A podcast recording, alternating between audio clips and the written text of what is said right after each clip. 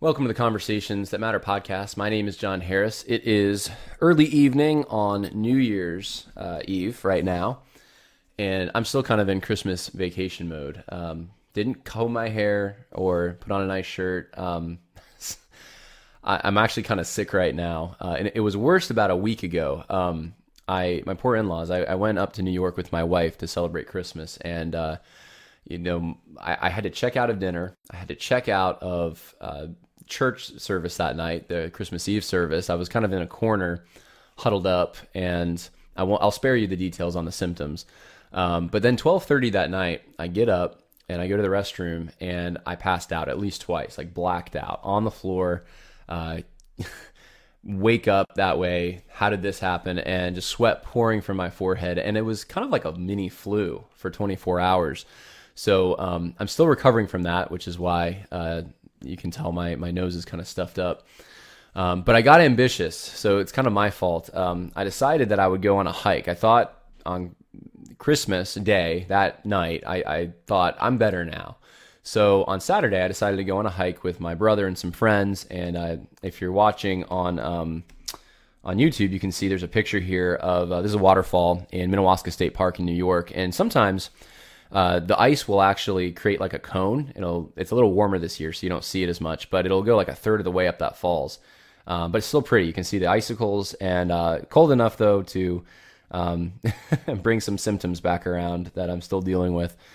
All that to say, we are entering the new year here, and that's an exciting time. I think of the John Wayne quote where he talks about every day comes to us as clean and hoping we learn something from the day before. And every year's like that. And hopefully you have some resolutions, things that you want to change in the next year. I know I want to be more disciplined in my devotional life. I'd like to become, whether you agree with Doug Wilson or not, I'd like to become in some ways more like Doug Wilson. I was thinking about this today, and I don't have like an actual formula for what it is I'm trying to do, but there's this idea of being a cheerful warrior, and Doug Wilson seems to be this guy, like nothing really gets to him. He loves his family, loves where he is in life, loves his church, and takes a stand for the truth that's uncompromising. And I think we all need to learn to be more that way. And again, whether you like Doug Wilson or not, he's just a guy that stands out to me as having, in some sense, mastered that.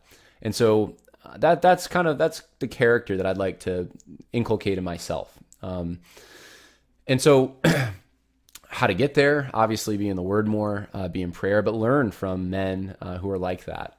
And one of the reasons that we need that is because we are at a time right now that in Christianity and evangelical institutions, I'm talking about Gospel Coalition, ERLC, SBC entities, PCA, etc., all the publishing companies, where the world is really infringing on the church. We're adopting categories from the world, personalities, ideas, philosophies for Christians, for the church, trying to take our cues from what they think. And it's dangerous. It's really dangerous. And it's been happening for a while, but I think it's become worse. And it just stands out to me this year. I mean, even the social justice fight, which I focus on quite a bit, that's just one component in this.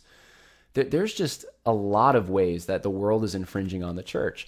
And so I want to talk about that a little bit today. I thought about doing something funny, just because it is kind of like a Christmas vacation time, and I'm in that mode, and everyone else could probably use a laugh. But and I think we will have one at the end. By the way, someone sent me a Gospel Coalition video that was just so ridiculous. I watched the first few minutes, haven't watched the whole thing, but we'll do it together, and hopefully it'll be funny.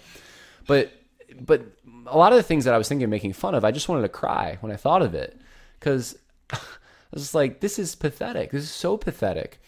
And, I was driving for about 3 hours today, and I was thinking about what I wanted to say. And I thought, this needs to be a little more serious. We need to identify that this is a problem, because a lot of Christians don't see it, and we need to know how to approach it, I think.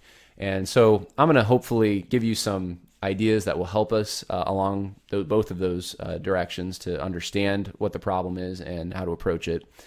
I want to talk a little bit about the term world, first of all, because look, here's the thing. The term world can be defined differently. Even in Scripture, we see God so loved the world. And then in 1 John 2, verse 16, the world is the lust of the flesh, lust of the eyes, pride of life. God doesn't love that, right? No, he doesn't. And so John is using the world in different ways, right? And You think of the Amish. The Amish want to be separate from the world. So what do? They get rid of all their technology, just about. They try to act like they're in the 1800s and live that way. And I think we would all agree that's an overreaction. I mean, the fact that you're listening to me right now, probably on iTunes or on YouTube, I mean, you're using technology that isn't necessarily Christian, right? I don't think Christians developed, at least they didn't develop all of the components that went into creating something like YouTube. So we wear clothes that weren't manufactured in the church. You know, we engage in the world in some way, right? We just naturally do that. We don't have to purposely go out and do some cultural engagement. We're in the culture, and that's how we live. Now, that's not wrong, right? Because I think we can recognize that in biblical times, they did that as well. They were using parchment and whatever rudimentary technologies they had. I'm sure Jesus for carpentry wasn't using, specifically, were these believers in the one true God who made this plane? He was using things that came in some ways from the world, but they wouldn't come as if there's in the sense that their source was the world, in the sense that they came from sinful ideas that set themselves up against the Lord. You can have a scientist or a mathematician, right, that goes out and finds truth, or even, pick your field. They can find something that's true, and they're living on the borrowed capital from a Christian worldview in order to do it, I believe. But they're doing it because they are approaching God's world and they're finding God's truth. That's different than allowing philosophies that undermine God's truth, that contradict God's truth, that are based on lies, that, as I just pointed out in 1 John chapter 2, that puff up pride in us, that appeal to the lust of our flesh and the lust of our eyes, that's in a different category. And you can't be a Christian and love those things. That's what 1 John says.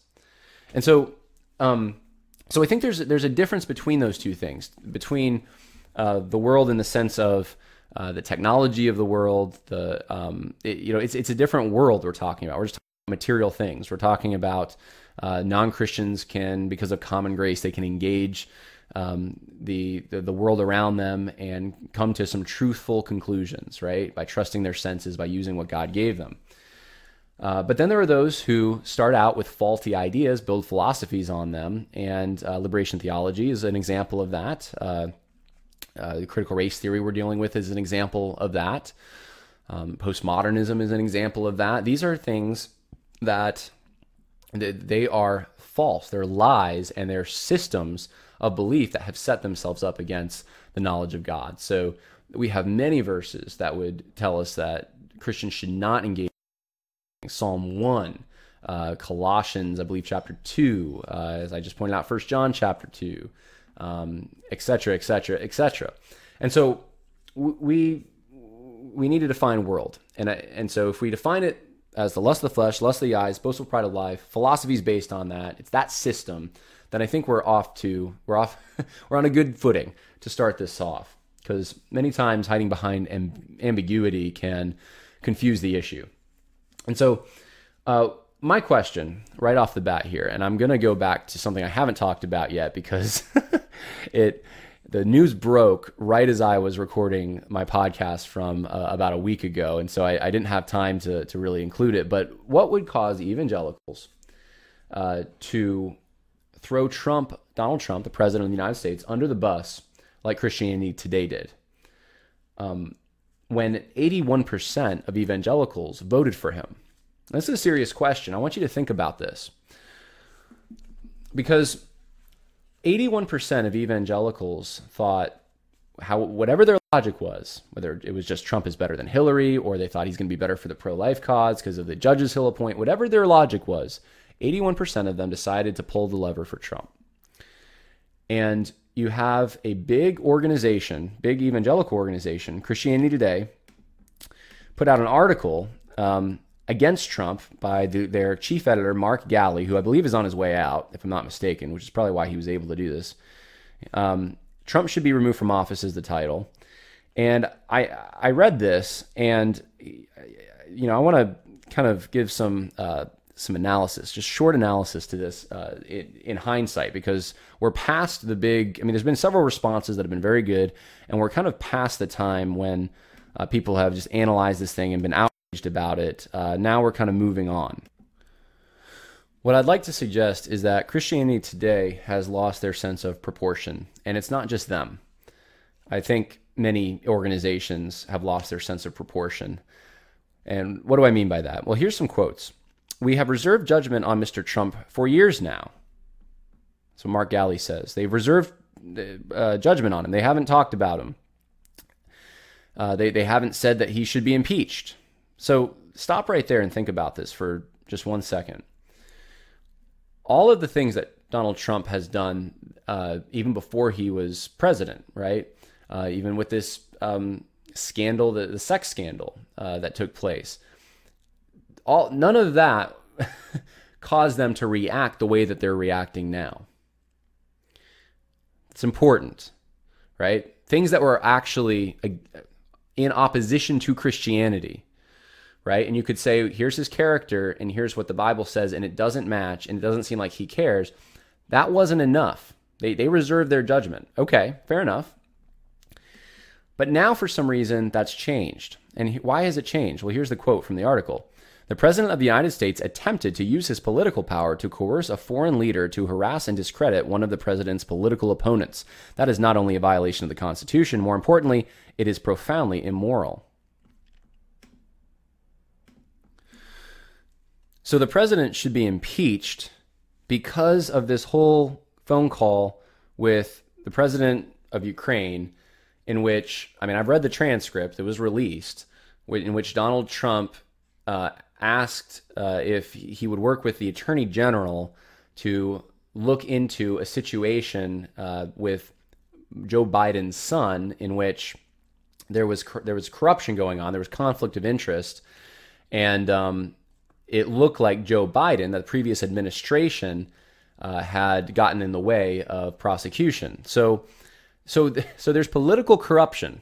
Donald Trump asks the president of Ukraine to look into it, to just work with the Attorney General on looking into it. And because Joe Biden is running for president, this is viewed as a horrible, immoral thing because it's conflict of interest, and Trump is just trying to do oppo research and make his opponent potentially in the 2020 election look bad. I haven't heard any left-wing source question what was going on with Hunter Biden, who didn't have at least any experience with oil and gasoline, sitting on this company, the board of this company in Ukraine. The whole thing looks like nepotism. The whole thing looks like there's probably corruption that was going on. And Donald Trump's comment is less than forceful. It's very offhanded. It's, hey, if you could work with the Attorney General, that would be great. That is what Christianity Today says, because the Democrats have chosen that as their issue to impeach Donald Trump, which is unprecedented, to be honest with you, for that to be the reasoning. Christianity Today has now dogpiled with the Democrats and said, this is so immoral, they're so outraged. Now, look, I'm open to the idea that there's reasons if you want to, I mean, I'm very constitutionalist, I guess. I mean, I think just about every president since probably Abraham Lincoln. There's some exceptions in there, but most presidents have overstepped their constitutional boundaries. I think executive orders are so abused. I mean, I could go on, but there are reasons I can think of constitutionally that you might want to get rid of Trump, but they would also apply to Obama. There are reasons morally why a Christian would say his character has not been good in the past and why we should denounce it. And I don't know, if you want to make an argument that should lead to impeachment, then sure. But this is flimsy. And the only reason I can think of for Christianity Today to go this direction is because the Democrats went this direction.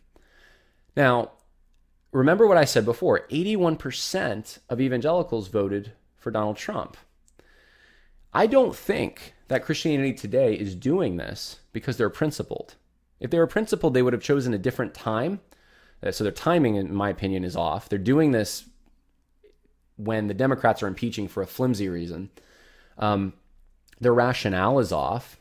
that this is supposedly such a violation of the Constitution. How so? There's no proof. There really isn't. They don't have an alternative. I mean, are they just doing this because they really hope that Pence could get in there? I mean, again, that goes back to timing. That would have been something that you would have picked, you would have done years ago. You would have called for that. And, you know, to right on the cusp of an election, to then try to hurt Donald Trump, well, what's your alternative? Is it Pete Buttigieg? Is it, who's going to be in there? Is it Biden himself that you'd rather have win? And they're taking their cue from the Democratic Party. Now, apparently, Christianity Today's readership has gone up as a result of this. And they're an elitist magazine, there's no doubt. There was a quote from Mark Galli had said that this was making the rounds right after this article in a book recently, that he didn't know anyone, no evangelicals, that had voted for Trump. He even called himself an elitist, and he's definitely living in a bubble if what he said was true, because 81% voted for Donald Trump. So Christianity Today, though, has been on this path for a long time. I want to show you something. This is from a book that I was recently reading by David Wells called No Place for Truth. I recommend it.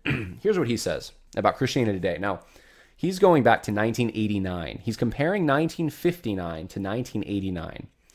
And he says 20% of the magazine was given to covering religious news, 15% to reviewing books of serious scholarship, and 36% to expounding the content of the Bible and meaning of biblical doctrine for the modern world.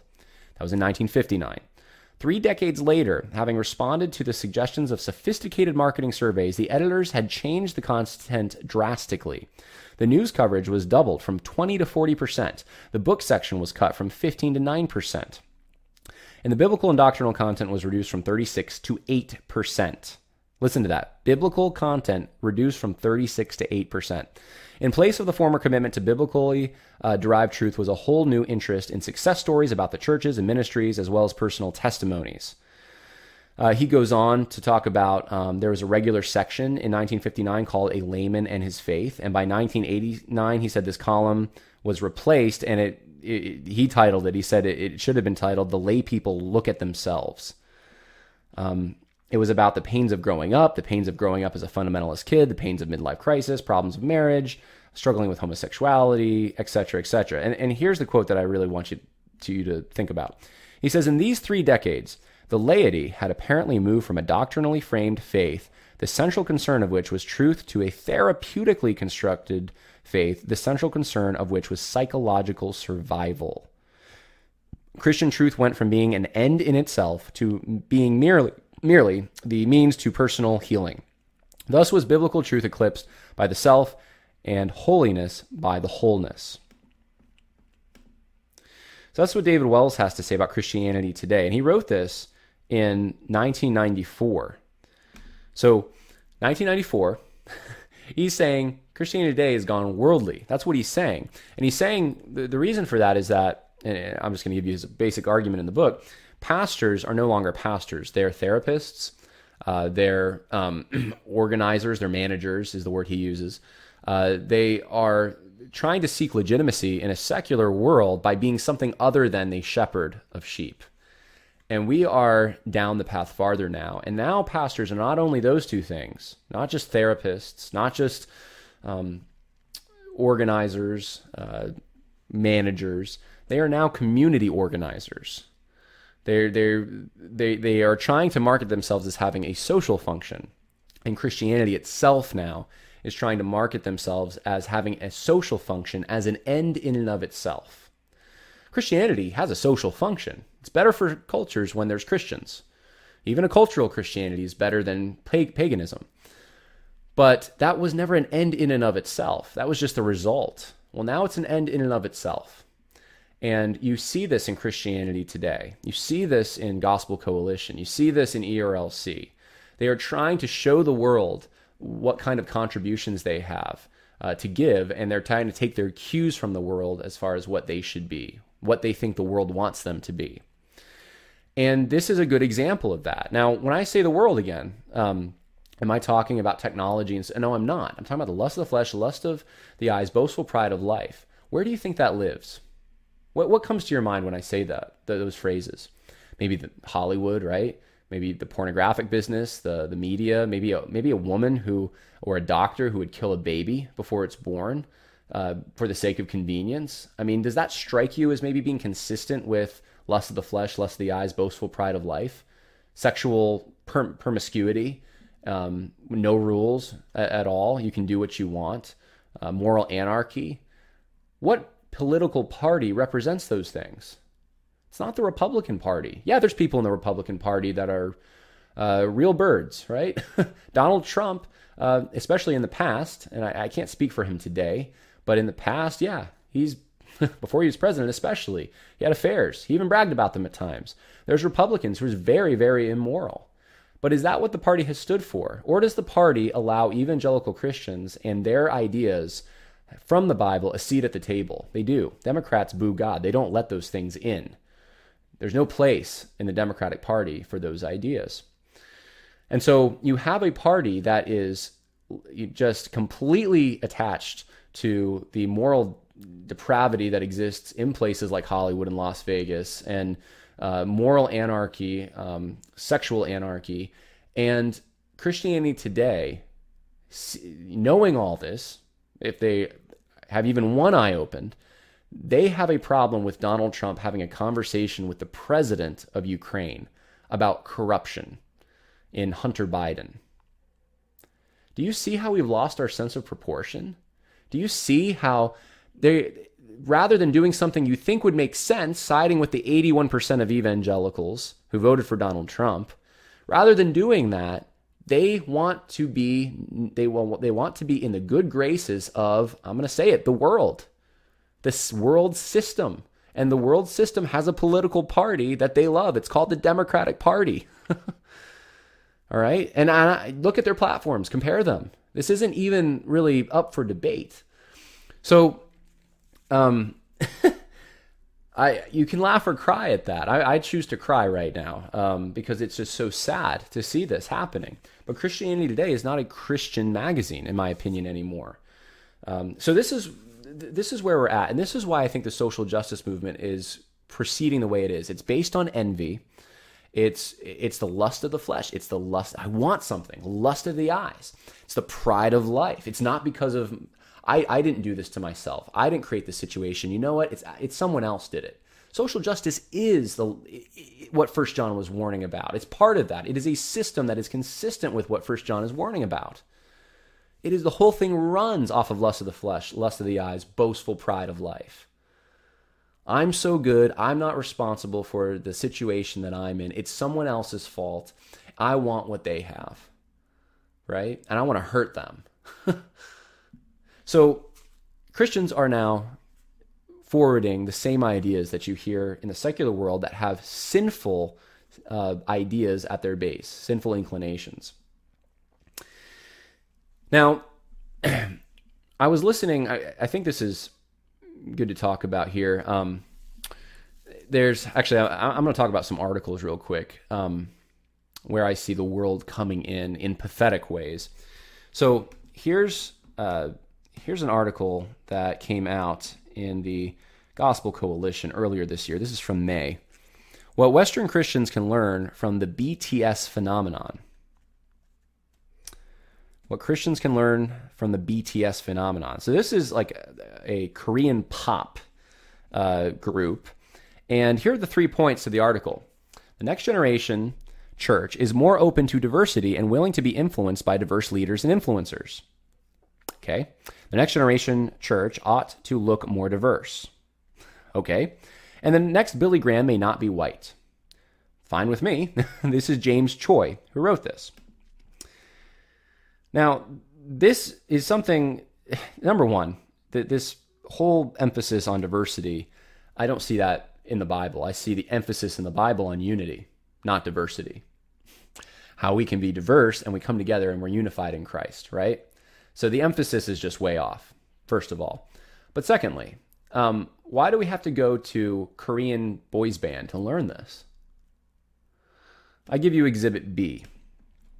This is an article that came out, I think, in November. Russell Moore put it out. It was featured on Gospel Coalition. I found it through the ERLC. What the church can learn from Sesame Street. And here's a quote, I wonder what would happen if our churches were to recognize our role in showing people the future, not just in our teaching and in our going, but in our being. Okay, I have to laugh a little. Russell Moore, he can say a lot of things without saying much. What kind of witness could be to our communities? Could we be to our communities, as fragmented as they are by race and class and economics and politics, if the very makeup of our congregation signaled the manifold wisdom of God in which there is no Greek nor Jew, circumcised or uncircumcised, etc.? What if our children were accustomed to seeing black pastors of majority white churches and vice versa? What if a hotel janitor were named chairman of deacons in a wealthy suburban megachurch? Because all recognized his spiritual maturity and nothing else mattered. What if our churches pioneered tort reform, not by arbitration alone, but by Christians agreeing cheerfully to be defrauded? And what if all that started to seem normal to us? All right. I don't have time to get sucked into the weeds on this one. That's what he got from Sesame Street, though. That's what he got from Sesame Street, because Sesame Street was showing diversity before like civil rights legislation, I guess, and before integration was happening full. Although I don't even know if that's true. That was kind of simultaneous. But the idea is that Sesame Street was encouraging diversity in communities. Can't the church do that? Can't the church encourage diversity? So it's similar to the other article. But again, emphasis in Scripture is on unity, not diversity. And then to make those things an end in and of themselves. That's what's weird about this whole thing. I've been to churches where you have guys who are, you have rich people that aren't in leadership, and you have people that aren't that rich that are in positions of leadership. And I've seen churches, the church I grew up in, most of the time growing up, it was mostly Caucasian. I didn't really think about it. And we did have some leaders who were of different ethnicities, whether it's Latino or African-American. So I don't really have a problem with any of those things, but we didn't pursue it like we're going to, like Sesame Street, we're going to like purposely make episodes. We're going to purposely put these people in leadership just to change the culture. Like the culture naturally changes as you just apply the gospel, right? So you could point out that, hey, if you're in a church that is racist and they don't allow people of certain socioeconomic backgrounds to become leaders or certain ethnicities to become leaders, then that's not consistent with what we learn in Scripture. That's fine. Point that out. But then don't do something like, well, we're going to take those cues from Sesame Street. And furthermore, we're going to make that an end in and of itself, that everyone's just got to like push to make this happen. That's kind of what I'm talking about when I say the church is going in a worldly direction. I think that article is that, well, it's a good example. Exhibit B. Here's Exhibit C. This just came out from the seminary that I went to, Southeastern Baptist Theological Seminary. Their Intersect project, they put out this article, Uniting Around a Baby, What Baby Yoda Can Teach Us About Christmas. And here's a quote, in a time of dissension, social media rage, and ideological anger, a baby does unite us. Not a tiny green force, sensitive toddler in a galaxy far, far away, but a baby born in Bethlehem. We unite around the God who brings salvation to all. At Christmas, we remember that though we are different, though we are often divided, we have something deep and dear that draws us together, a baby who is Christ, the Lord. Here's what's kind of ridiculous about this. What do Baby Yoda and Baby Jesus have in common? Nothing, other than they're babies and people like them. And so here's the ridiculous part of this. Somehow the church needs the world, needs Hollywood, Baby Yoda, to tell them at Christmas time, a time when everyone, even people who are in the world who aren't Christians, recognize who Baby Jesus is. That's the time that they need Baby Yoda to tell them that babies bring people together. I mean, you are grasping at straws. This is embarrassing. This is the seminary I went to. And Danny Akin's in a controversy right now for James Cone and liberation theology, but this didn't create, maybe because it's so ridiculous, like it couldn't create a controversy because it's like, it's not heresy, it's just weird. It's just ridiculous. So here's what's going on.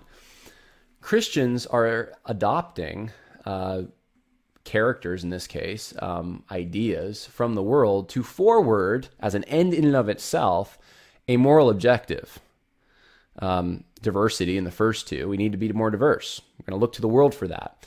In this case, it was uniting around a baby. We're going to attract people because babies are cute, because that's why people like Baby Yoda. Jesus is also cute, I guess.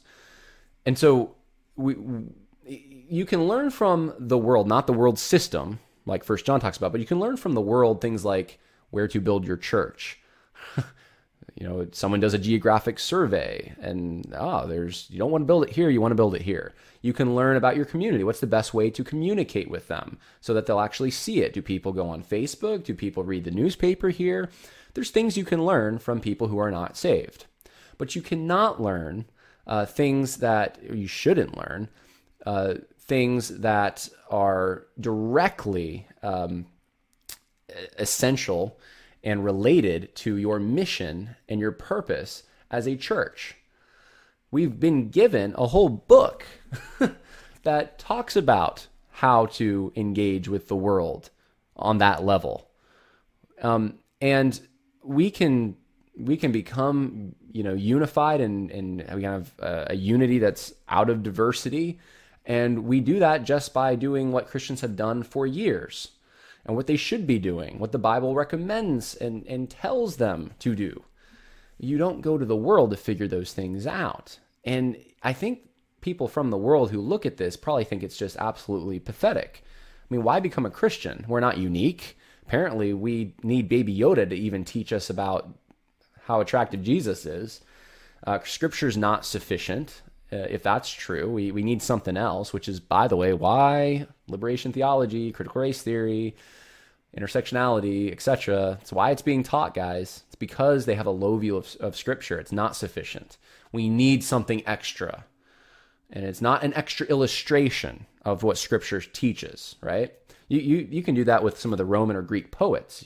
Paul even does that. You can quote them and, they discovered something that was true, that was already true. No, these are things that are antithetical. Systems built on lust of the flesh, lust of the eyes, boastful pride of life. That's literally what social justice is. Like, it's foundationally built on that. You want stuff. You want stuff that you don't have, and you don't want to feel like it's your fault that you don't have it. Well, social justice, right?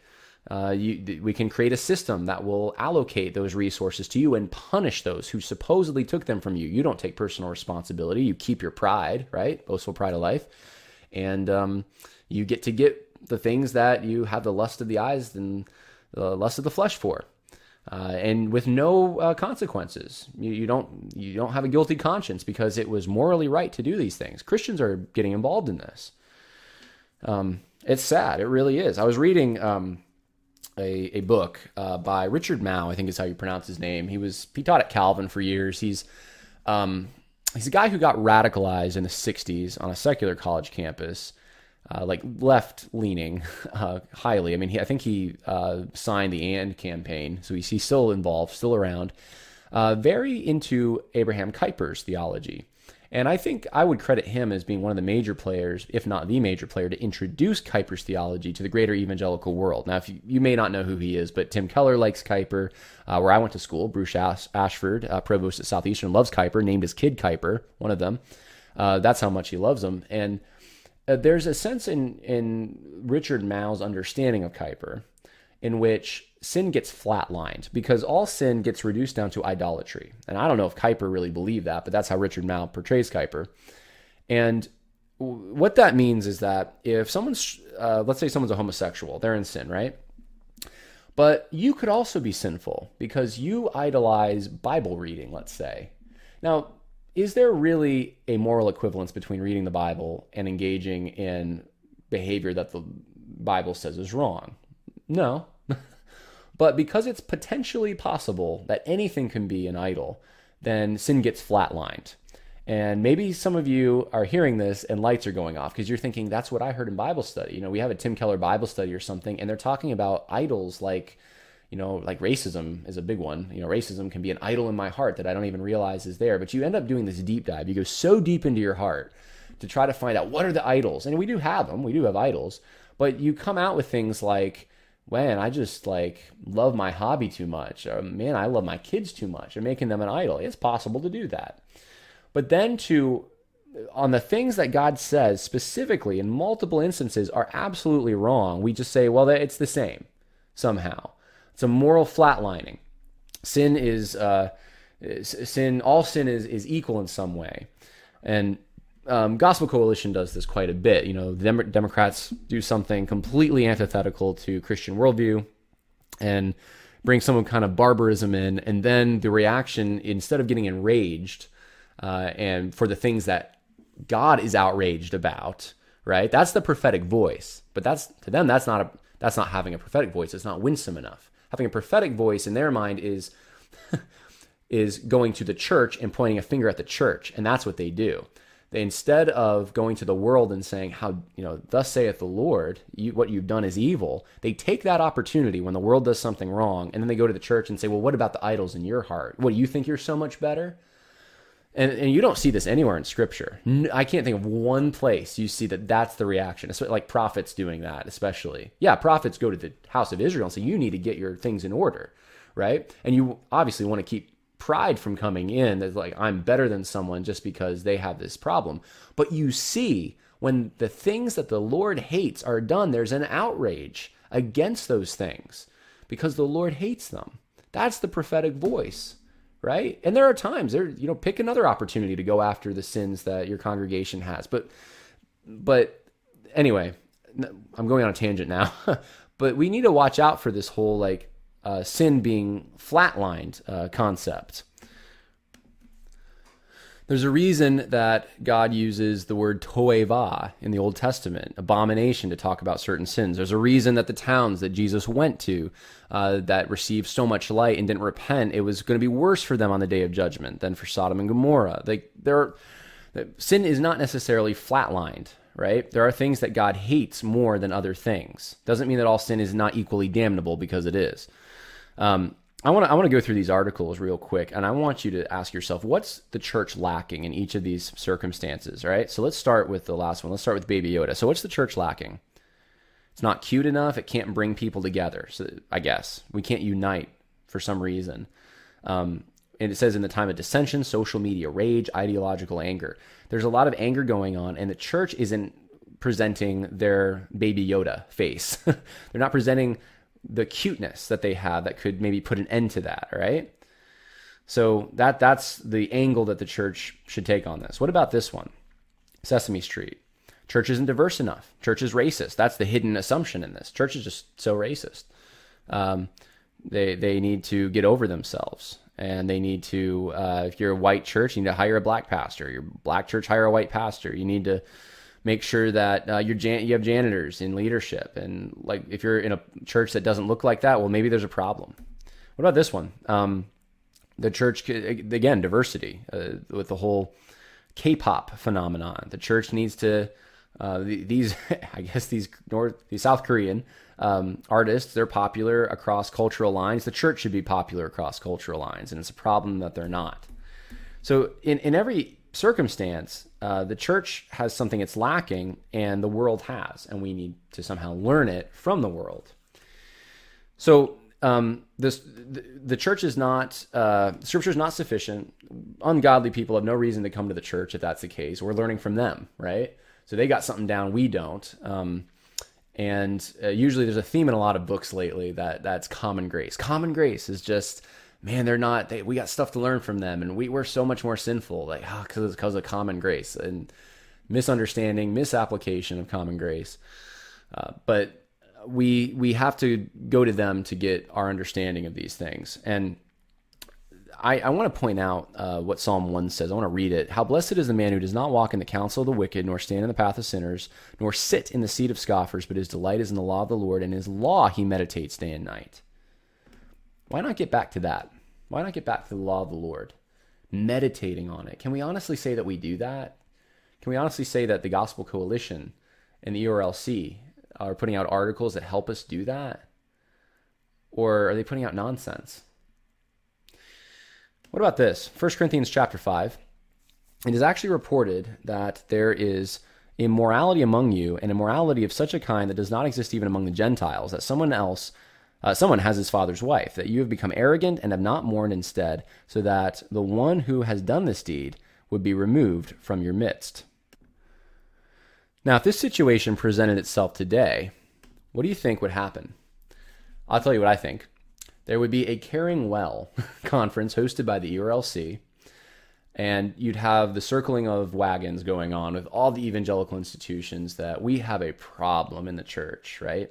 And we need to do something about it. Maybe we should go to the Houston Chronicle. Maybe we should, look, Paul's even saying the world doesn't even do what you guys just did. What you're, this kind of sin you're accepting, and by the way, this is it's tolerance. They're tolerating a sin, right?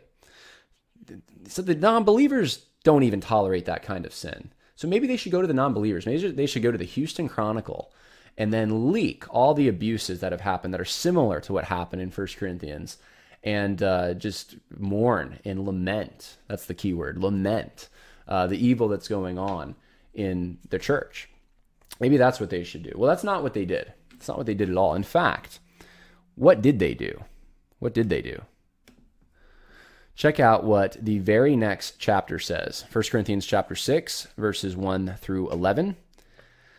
Does any one of you, when he has a case against his neighbor, dare to go to the law before the unrighteous and not before the saints? Or do you not know that the saints will judge the world? If the world is judged by you, are you not competent to constitute the smallest law courts?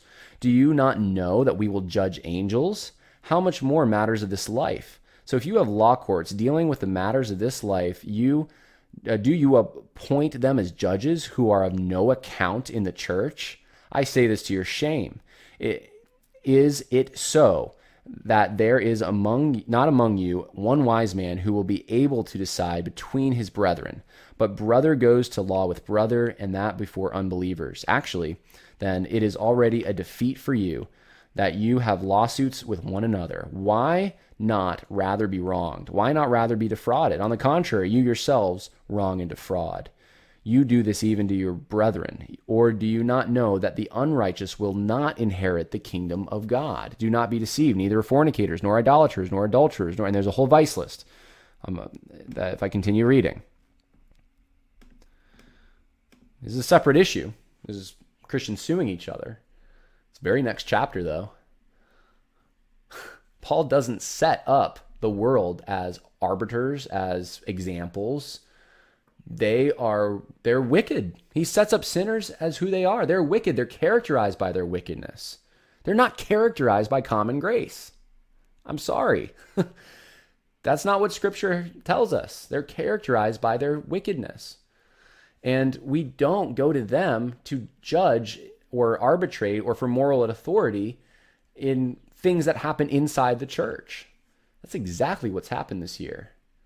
Think about the kinds of things, the kinds of events, and the kinds of things that have been published about sin this year. What sins were so evil? Well, racism certainly was very evil. Abuse, sexual abuse within the church, very, very evil. And I'm not saying those things aren't. What do we have conferences on the evil of homosexuality, though, and how the gospel actually can deliver from that? Nope, we don't. We have certain sins that are popular and that we try to have grace on. We have to have grace. We have to be winsome. We have to be very loving about those things. But then our temperament can be absolute rage when it comes to, we lack diversity. Let's publish 1 million articles against the fact that the church isn't diverse enough, even though, there's a lot of churches. What was a church in Iowa supposed to do? All around them is just people of, there's certain towns that are just Dutch or just German or just Anglo or whatever. So it's taking a new moral code that is coming from the world and it's implementing in the church, and this is how it's doing it. You need to take your cues from the world. So we are undergoing a seismic shift, and I think most of us don't realize it's actually happening. There's a new 10 Commandments. The old ones, we're going to underemphasize a lot of them. We're not. When was the last time you heard a good sermon on, you know, even blasphemy or gluttony or, I don't know, children? How about obedience to parents? The things God cares about. He talks about this stuff. But you hear a lot about diversity. Tell me how many Bible verses that you can find where God's just very upset that a church isn't diverse enough. It tells you where the priority is and the emphasis, and it's changing, and it's not biblical, guys. And it's scary if you really start to think about it and you're really paying attention to what's going on in evangelical institutions. Now, that brings me to this. This situation just erupted last night. And there's some assumptions that have come out of this that show that there's a lot of people who believe biblical theology is not enough. And I think one of the things that concerns me is the historical record gets ransacked to prove this sometimes. I'm going to show you what I mean. Danny Akin said, James Cone was a heretic and almost certainly not a Christian based on his teachings. Almost certainly. I'll say certainly. But to understand him, you should and must read him. I have. Then you provide a fair, honest, and balanced critique. That is basic requirement for good education. Now, what's he responding to? This guy, David Campbell, says, how can I trust Southeastern when it legitimizes the heresies of Dr. Cone? Now, here's the truth. Southeastern does not legitimize every single heresy of Dr. Cone, right? It legitimizes only some. And it legitimizes really what I think is the core aspect of the liberation theology, Jesus identifying with the oppressed. It changes the reason why Jesus came. And so they tack that on as that's one of the reasons. Now, I have read James Cone, and I can tell you unequivocally, he is a heretic. And James White is absolutely right when he compares James Cone to Joseph Smith. They're equally heretical. They both have false gospels. Look, if you read, this doesn't get brought out a lot, but if you read James Cone's last book, which I did, he talks about even homosexuality and the oppressors being straight people and the oppressed being homosexuals. Like, James Cone is a Marxist. James Cone is evil. And James Cone has no place being taught positively at a seminary, but he is being taught positively at Southeastern Baptist Theological Seminary. And I've given you proof in the past, and there will be more proof coming out next year about this. Now, that's indicative of whoever's teaching this. They do not believe that the Bible is sufficient. They wouldn't need to teach it, right? They would teach it in an apologetics course, and this would be the guide that they need to teach against. And that's been Southeastern's defense for a long time. We're just teaching against it, and they're not. They're teaching positively. But then Danny Akin says this. He goes, though his writings and statements give me pause and great concern for his soul, if when I get to heaven I discover that James Cone is there, I will humbly, gladly, and joyfully greet him as my brother in Christ as we together worship Jesus, King Jesus, for his amazing salvation and grace. Would you say this about, I mean, look, could Adolf Hitler be in heaven? I mean, could Joseph Stalin be in heaven? What about David Duke when he dies? Is he going to be in heaven? I'm picking the guy, you know, these aren't good guys. These are the villains of history, right? But I can't see Danny Akin being like, well, I don't know. You never know what Hitler was thinking the last final moments before he took his life. Maybe he's in heaven. Maybe I'll see him there. That sounds absolutely ridiculous. We don't talk that way. But for some reason with James Cone, we can talk that way. If I meet, you know, James White had a good one. He said he just with Joseph Smith. Well, if when I get to heaven, I meet Joseph Smith, that's insane. Why would you say that? I mean, I guess it's always possible. Then almost always in the last few minutes before someone dies, perhaps you would always hope that there's a repentance there, and only God really knows what they were thinking and if they put their trust in him. But there's no indication that James Cone repented. In fact, just the opposite. He was the worst at the end of his life. So to say this is very imbalanced, right? And he got in trouble for it. Here's some of the things that I wanted to show you, though, that were said about this particular tweet. Jamar Tisby, just in case you didn't know, it's James Cone's blackness more than his theology that some people are so ready to condemn and call heresy. Now, that's just slander, right? He wrote Color of Compromise. He's on the Christian speaking circuit. I think he's PCA, if I'm not mistaken. And Jamar Tisby is lying now about his brothers and sisters in Christ. Give me one example of someone who says, you know what, James Cone's theology is not a problem. I just don't like the fact that he's black. Give me one example. There are none. And to then broad brush it and say that that's everyone. That's just everyone who has a problem with James Cone. That's, yeah, they're just racists. Well, it's lie. It is lying. It's slander. There's no evidence for it. It's sin. There's just no way around it. And I have to ask you, if a man like this will slander Christians in the present day, what makes you think he's a good historian and he's not slandering Christians of the past?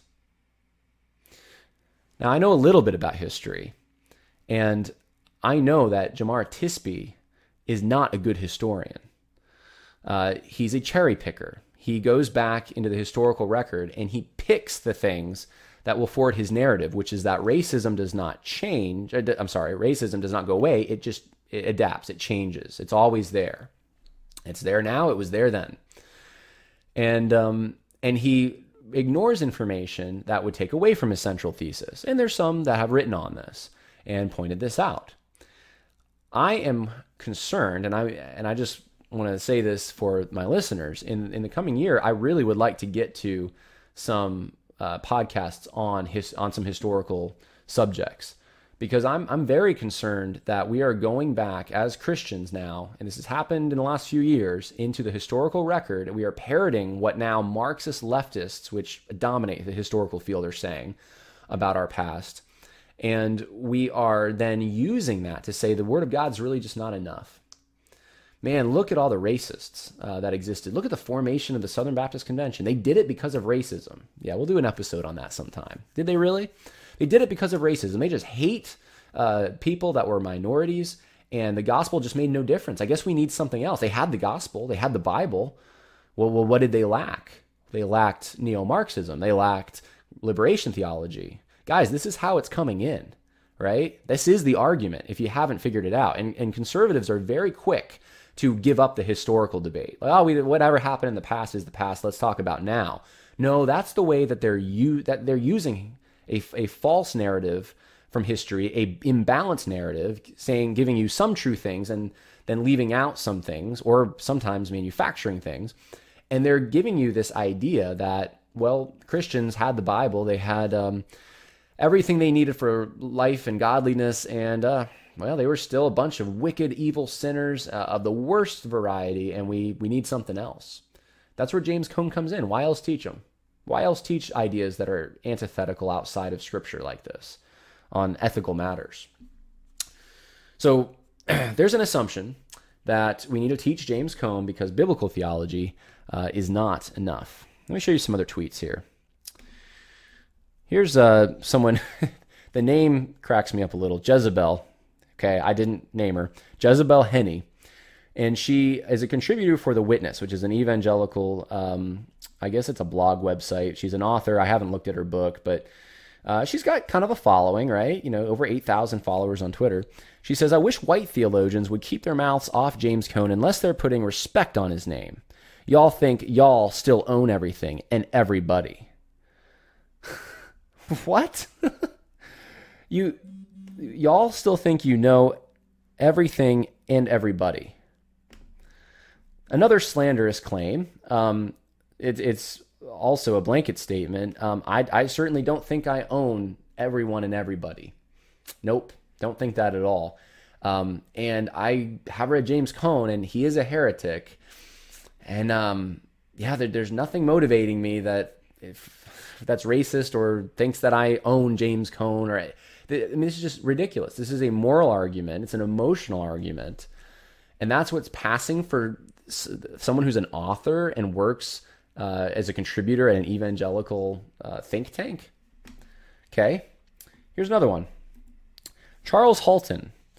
Apparently he teaches, I think it's Houston Baptist Seminary or University. Anyway, there's a video here for Zondervan. I guess they're advertising a book, because that's what Zondervan does, but you can see he's integrated into the evangelical movement because of that Zondervan connection and where he teaches. And here's what he says. President of a seminary in a denomination created, so the Southern Baptist, right? Denomination created to theologically support slavery refuses to legitimize one of the greatest contemporary theologians who happens to be black, as if Cone needs his or anyone else's legitimization. The SBC is sticking close to their roots. So this just gives you an idea of how crazy things are. You have a guy, an evangelic guy, works somehow is connected with Zondervan. You have a guy who looks at Danny Akin and says, Danny Akin, he is just like those racist founders of the Southern Baptist Convention. Wow. Some of those conservatives are looking at Danny Akin and we're saying, why are you saying you'd meet this guy in heaven? You're a liberal. And this guy's saying, no, Danny Akin he's just like a, basically, why don't you just say he's a Klansman while you're at it? You know, like that's kind of the argument. And that's, not only is that ridiculous, but it's scary because where does that put those who just don't buy into liberation theology? Oh, they're a bunch of racists. That's the only reason they wouldn't buy into it. Bunch of racists. He's not exactly correct about the formation of the Southern Baptist Convention, and I will have to do an episode on that sometime. But you know, worst case scenario, Southern Baptist Convention formed by a bunch of Klansmen that just hated minorities. Let's say, really, that's who Danny Akin is. That shows you how left things are going. Someone is connected with Zondervan, someone who teaches at Houston Baptist University, can say that. So we got some real leftists. In evangelicalism right now. But is that different? Is it so different from what Danny Akin himself says? Listen to this. This is from this year, I believe. Danny Akin said this in chapel at Southeastern.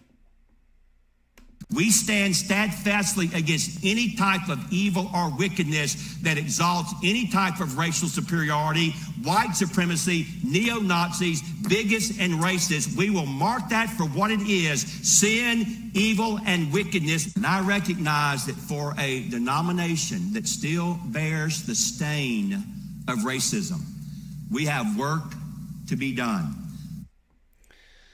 So, this is the man that was just accused of being a racist, and he's saying the same thing. He's saying, you know, notice he didn't talk about Black Lives Matter or the Black Panthers or any other, you know, La Raza. He only talks about the white nationalist or supremacist groups. And so that's what he's denouncing. And sure, we should denounce white supremacy, right? Not arguing with that, but he's lopsided. He's only denouncing that. And then we have a problem in our denomination, and we still have, it hasn't changed, still have that stain of racism. And I don't know if you got that from Al Mohler. Al Mohler has said that a lot over the years. We still got that stain. What do you do with a stain? Let me ask you. What do you do when you have a stain on a shirt? Don't you try everything to get it out? Yeah, you do. I mean, you give up and then go to the dry cleaners eventually. But you try everything because you don't want a stain. That's how this language is being used, stain of racism. It's something we want to get away from. We don't want that. It's so horrible. And it's just put out there like everyone just knows it's true. It's just, it's as if the comments I just read to you, it's as if there's a whole group of evangelicals, and I don't even know if they're, I mean, they're in organizations that call themselves evangelical. They have this understanding that white people are just a bunch of racists and we're not going to be challenged on it.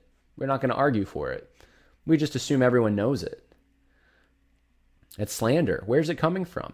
Is it coming from inside the church? Or is it coming from the world?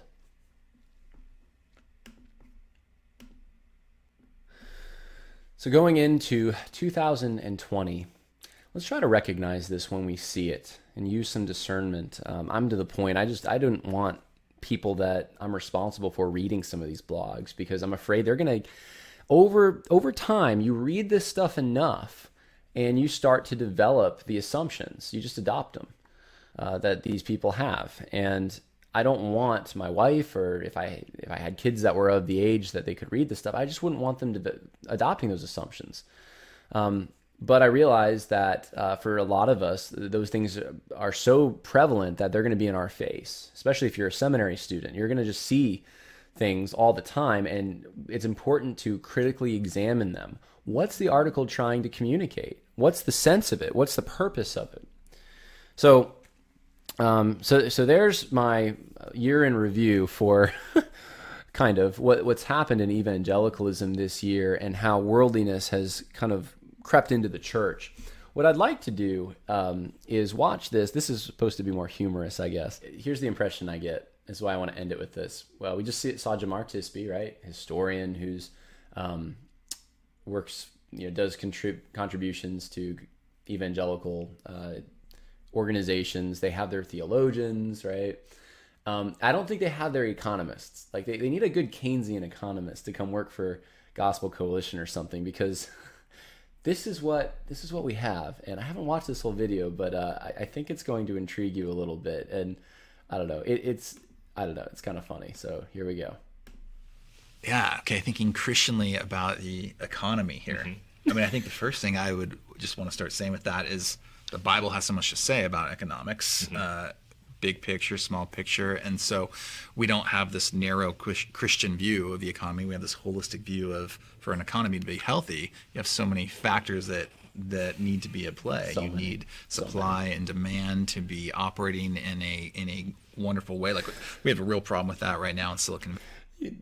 So many factors, you know, supply, demand, so many. Valley, because the demand for jobs is massive. The demand for housing is massive, but the housing supply is so small and it's so expensive. Mm-hmm. And so it's constantly forcing people out of Silicon Valley who can no longer afford to live there. Right. Median price for a home now in Silicon Valley is $1.3 million. And so it's just outrageous. Do you think maybe that has something to do with maybe government regulation and taxation and high crime rates and the homelessness issue that you'd have to contend with in other parts near the Bay Area? I mean, look, I'm from California. I was just there.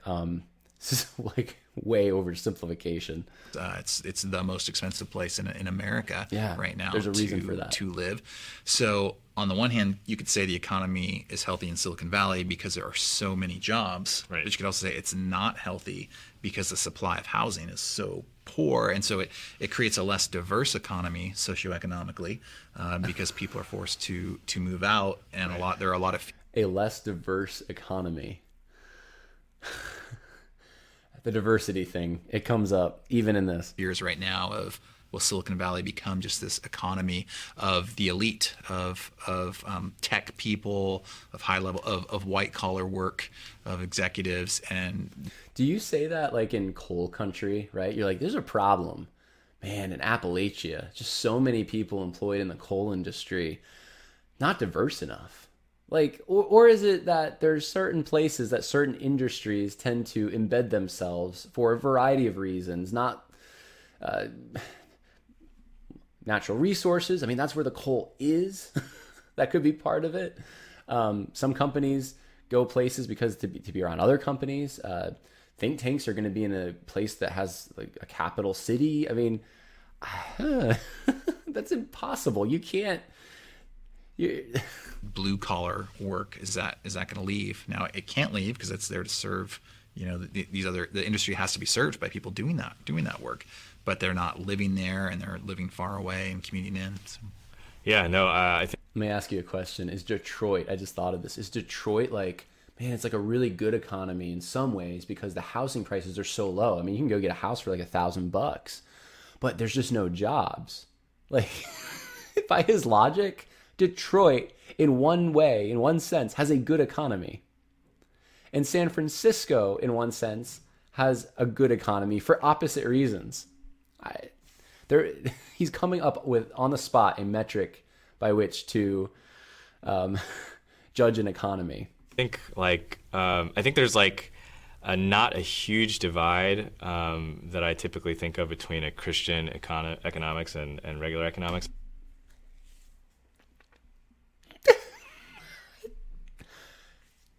Christian economics, regular economics.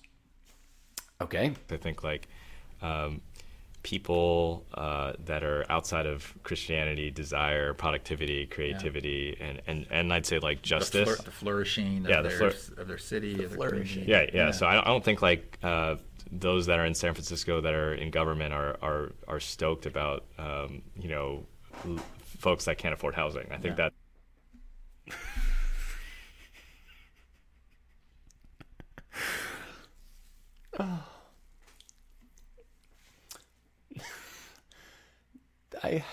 to see that again. Men are stoked about, folks that can't afford housing. I think that. Yes. The politicians in San Francisco, not stoked about that. Not stoked at all. They would love to see what I would consider like justice, which would be like equal opportunities for people in different races and different socioeconomic backgrounds, the ability to afford housing, we would love those things as well. I think like. So it was in San Francisco earlier this year. We got robbed while we were there. The streets are lined with homeless people. Like even like by Nordstrom's, people are defecating in the street, vandalizing buildings. There's certain buildings that don't like a coffee shop my wife wanted to go to couldn't even advertise that they were there. They had boarded up windows because people had vandalized it. That's San Francisco. It's crime. When I was going into the city, a politician was talking about taking certain weapons away from police officers so they couldn't be stolen. I think they did something, I forget, this year with the NRA. Like, I don't know, the city council voted to, I don't know. I heard some rumor that they were a hate group or something, but I can't verify that on the fly. But they're definitely a very highly taxed, very expensive place to live. The economy, like I remember one of the things that really struck me about San Francisco is so many people that were probably in their 40s that just were like hanging out with like peer groups. I didn't see as many families. Really immoral city. Just there's so many like basic like biblical things you could look at and say like, yeah, they're not doing it right. According, like the culture there is a little more like Sodom than say, I don't know, Rose Hill, Mississippi. Like it's just, it's a different place. And, to then invoke that there's justice isn't happening because wow, like the homeless can't get jobs. It can't like, look guys, like there's places that are hiring in San Francisco and I don't know every circumstance of every homeless person, but I do know this, there's a ton of them and they are being, they live because they are being supplied by the state. It's socialism on display in San Francisco right now. And anyone who lives there in San Francisco or LA, they know that California is basically becoming a failed state very, very quickly. Businesses are moving out of areas where they have these problems with homeless because they can't get anyone to come and just clean up waste that's left in front of their business. Basic stuff like that. So then to invoke that like justice isn't happening, like, oh, we just got to like, it's the system's fault or something. Like, yeah, it's the system's fault in the sense that they're enabling this to take place. The difference maybe for some Christians is that from a Christian perspective, even in a down market, God's always working in some way. Like during 9/11 and all that, New York saw like this huge like revival. They say that like tithes didn't really go down during that time. Church attendance was up, things like that. I lived in New York during 9/11. There was not a huge revival. Oh, whether that addresses economics and, whether that's a healthy economic environment is those are kind of separate questions, whether like there's a spiritual. I think what does make it a healthy economic environment is it's a resetting of the economic environment. Right. Like if capitalism is doing its job, realizing, oh, this way we were operating the subprime mortgages, those weren't bad. Right. Those were not good. Sure. We're not going to do that anymore. And so there's going to be a reset. I don't think he understands the subprime mortgage issue. That and how we think about mortgages and how we extend loans. So I think that's a great point to keep in mind that God's always at work, even when the stock market's tanking, when the economy's down, when a recession is happening. That's laying the groundwork for a healthier economy moving forward if we're being humble and if we're learning from it. Yeah, and I'm like struggling for words at this point. Like, I guess, like God's always working. He's working in a good economy, a bad economy, booms and busts or cycles of the economy. God's hasn't changed.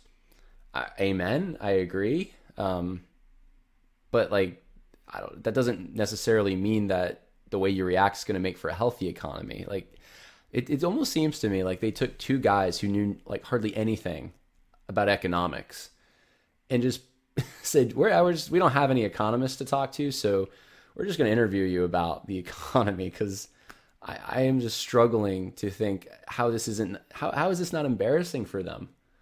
Actually, I mean, even from a non-Christian perspective, if you look at it, like, so many great businesses were born out of these recessions.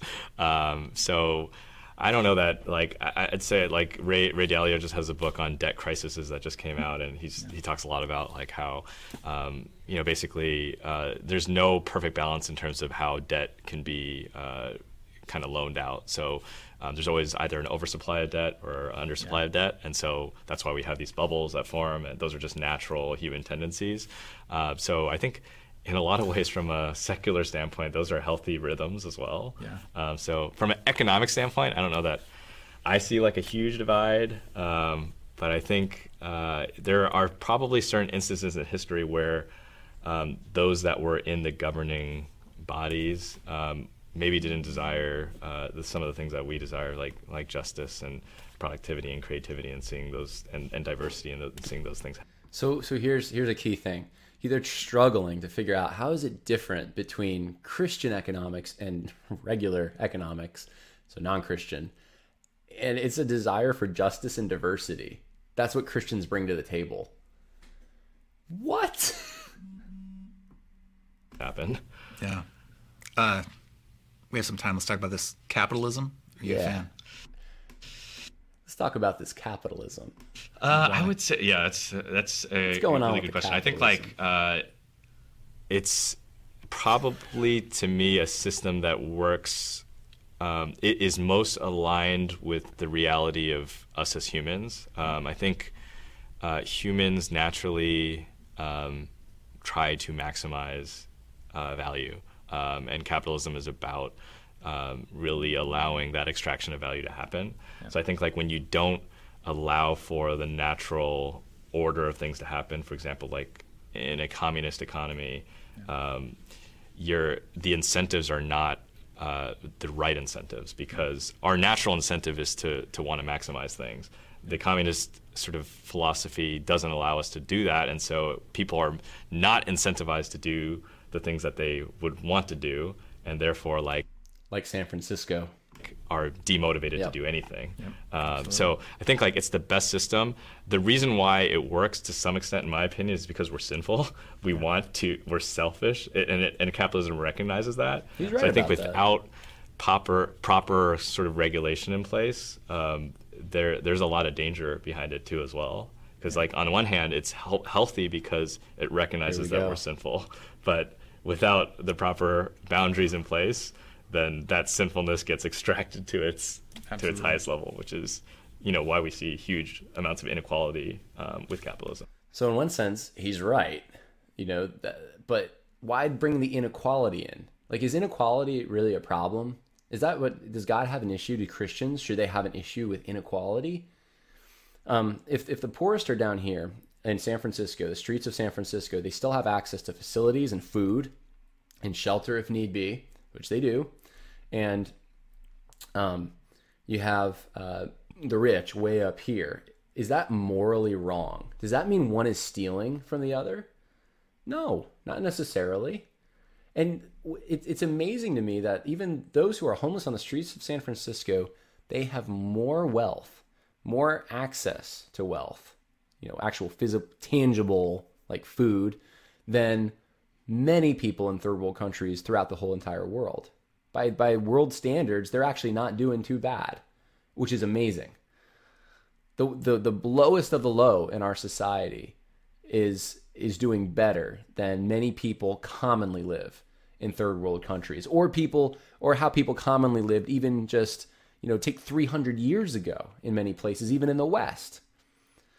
It's astounding to me that that's the, it shouldn't be. This is the Gospel Coalition, right? I was waiting for it.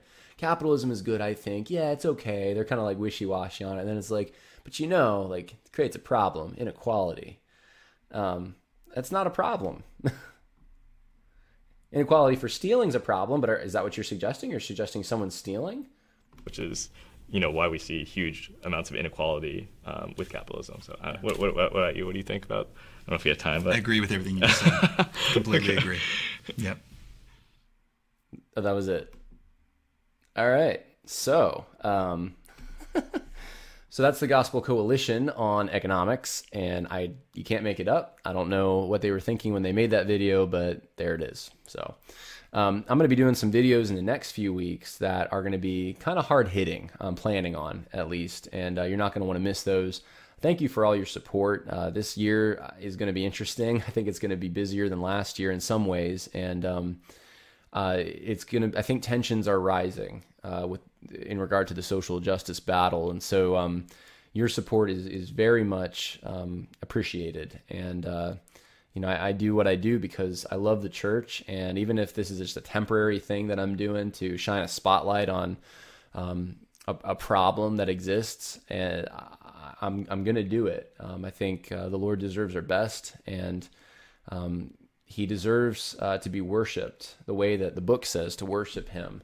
And there's a lot of evangelicals, unfortunately, that want to go outside of this, and they want to take their cues from the world. And so I hope that this has at least awakened a sense within you to watch out for that.